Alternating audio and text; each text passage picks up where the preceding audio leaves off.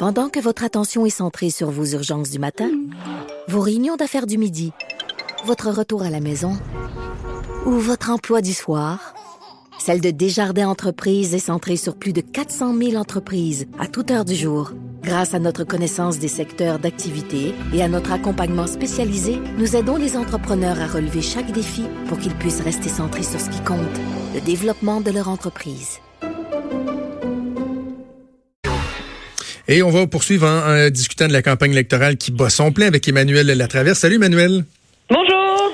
Euh, revenons un peu sur euh, l'actualité de la fin de semaine. Peut-être des gens qui n'ont pas vu cette nouvelle-là passer, mais il y a eu quoi, un petit imbroglio, un, petit problème de perception, une, petite gestion de crise du côté d'Andrew Scheer, alors que le Globe and Mail a sorti des informations concernant l'exactitude de sa biographie, de son CV. Euh, est-ce qu'il y a, y, a, a un problème là où on s'en fait pour pas grand-chose?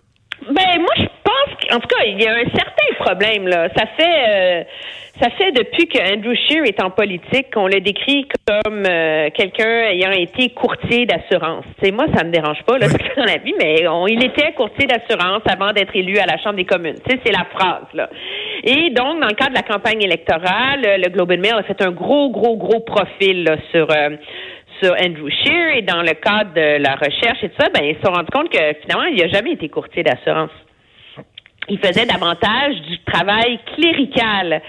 dans un chez un courtier d'assurance là euh, dans sa ville euh, où il habitait à, à, à Regina. Alors ça ça soulève certainement des questions surtout pour un parti qui euh, s'est tellement moqué de Justin Trudeau parce qu'il avait juste été professeur, tu sais.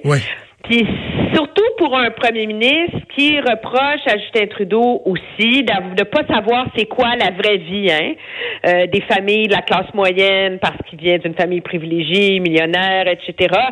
Alors que lui, objectivement, il a passé la plus grande partie de sa vie euh, professionnelle comme député à vivre euh, grâce aux deniers publics aussi. Là. Donc, euh, je pense pas que c'est le genre de truc qui va faire basculer la campagne de M. Scheer, mais je pense que c'est le genre d'élément qui, euh, qui, qui fragilise son image et c'est certainement le genre de controverse dont il n'y avait pas de besoin.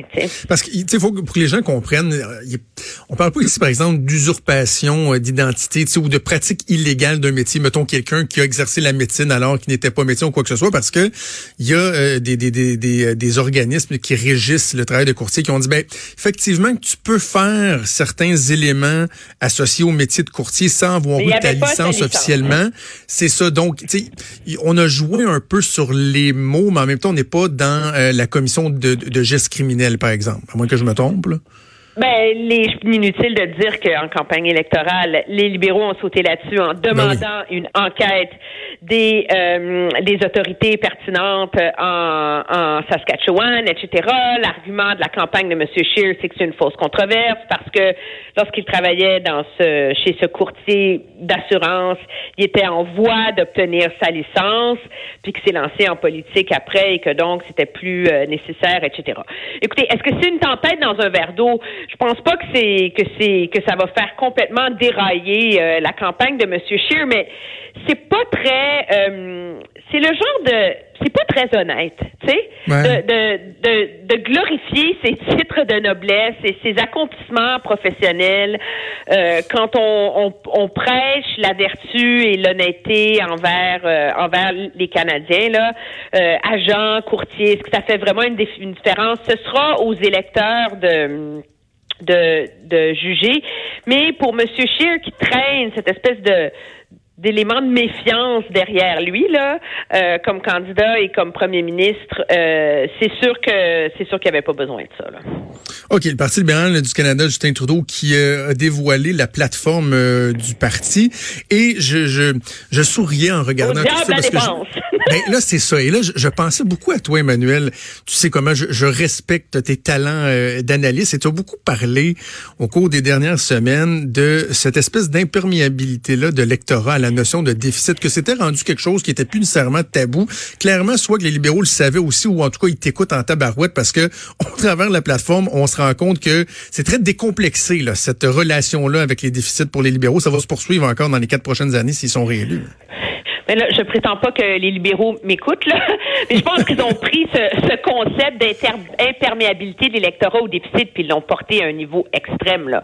Je veux dire, quand on regarde le niveau de dépenses qu'ils proposent, ils vont doubler le déficit annuel à la fin de leur mandat. Selon les, les projections actuelles, dans la dernière année d'un second mandat, le déficit devrait être de 10 milliards, il serait de 21 milliards. C'est comme, il n'y a plus aucune tentative de contrôler les, les dépenses avec ce, avec ce, mm. ce, ce cadre budgétaire-là. Et là où je pense que moi, il y a un risque, c'est ils viennent comme de faire. Est-ce que c'est la, est-ce que c'est la goutte qui fait déborder le C'est bien de dire que les Canadiens sont immunisés contre les déficits, ils n'en feront pas une maladie, etc. Ça va, mais ça tient comme discours tant qu'il y a une cohérence à cette idée des déficits, tant que tu peux les présenter comme des investissements dans les infrastructures, dans la lutte contre les inégalités. Tu sais, donc il faut qu'il y ait une cohérence autour de ça.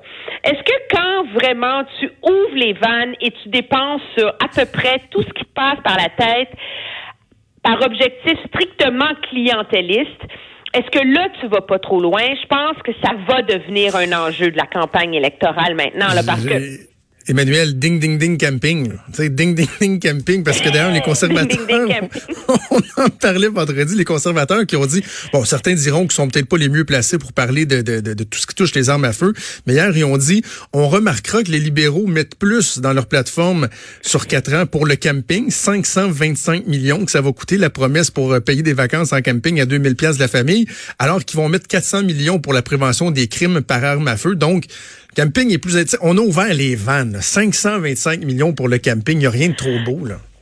Non, non, mais c'est fou. Je veux dire, il, s'agit d'aller voir le cadre financier des libéraux à la page. ça dure, trois pages. Là, le nombre euh, de formes de dépenses à coût de 10, 20, 30, 100, 200, 1 milliard, etc.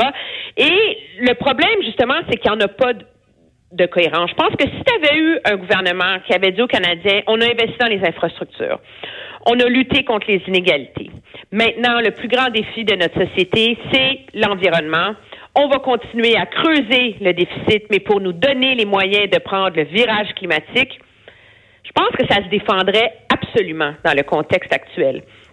Mais là, c'est même pas ça. Quand on prend toutes les autres mesures là, très clientélistes pour gagner tel comté, puis tel autre, etc.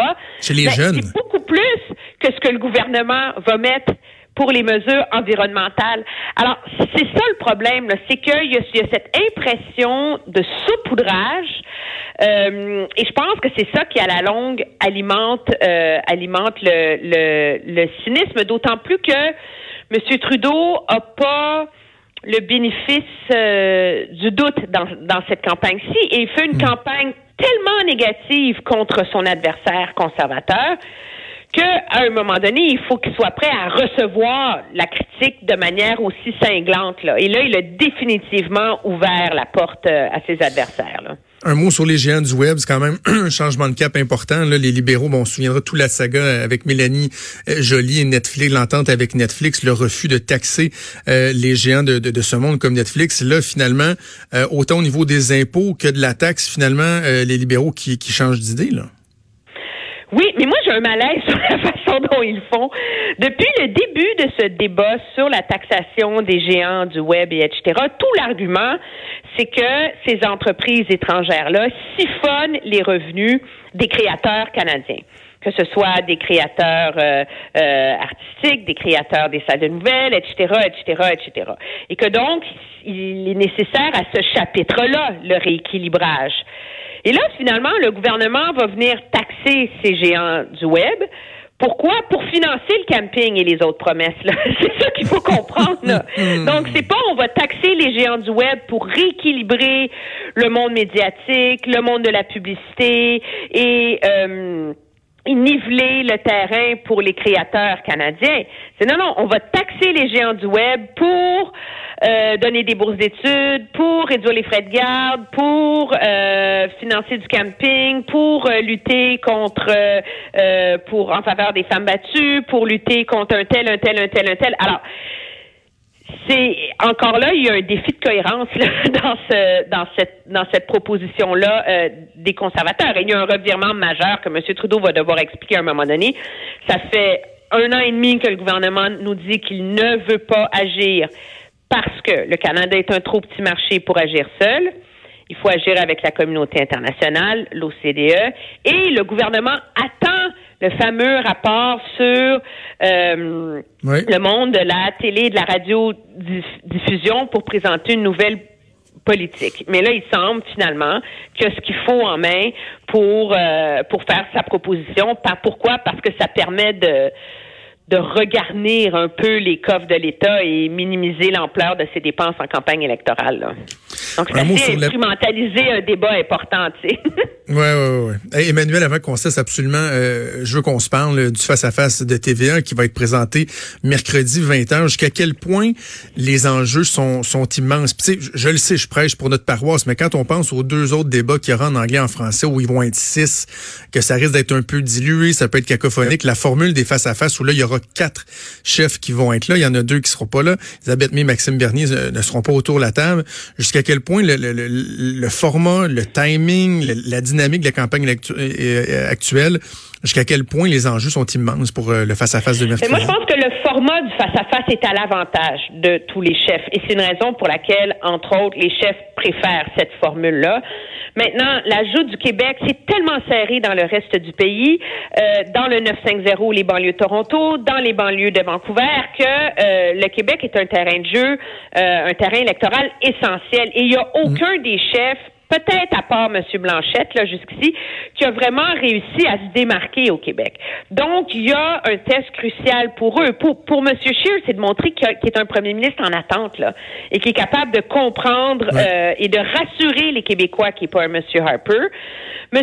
Singh doit essayer de toucher le cœur des Québécois là pour qu'ils pour qu'au moins ils puissent sauver un ou deux comtés, mais c'est important là, dans ce contexte-là là, pour pour l'avenir du, du NPD. Et M. Trudeau, il a perdu tellement de capital politique au Québec que sa seule bouée de sauvetage, c'est euh, c'est de s'attaquer euh, à M. Scheer, moi je pense. Et c'est ça aussi qui facilite l'ajout de M. Blanchette. C'est que plus le bloc est haut, plus ça sert les libéraux, hein? Parce que le bloc ben enlève des votes au, au Parti conservateur. Donc, c'est M. Blanchette qui rentre dans le terrain de ce face-à-face-là avec la position la plus enviable, je dirais. Bien que jusqu'ici aussi, il y a eu le beau jeu de faire une campagne sans euh, jamais être attaqué, critiqué, sans avoir à, défendre euh, ses choix. Là, ça risque quand même d'être plus difficile parce que c'est un débat. il n'y aura plus la, la free ride qu'il y a eu jusqu'ici.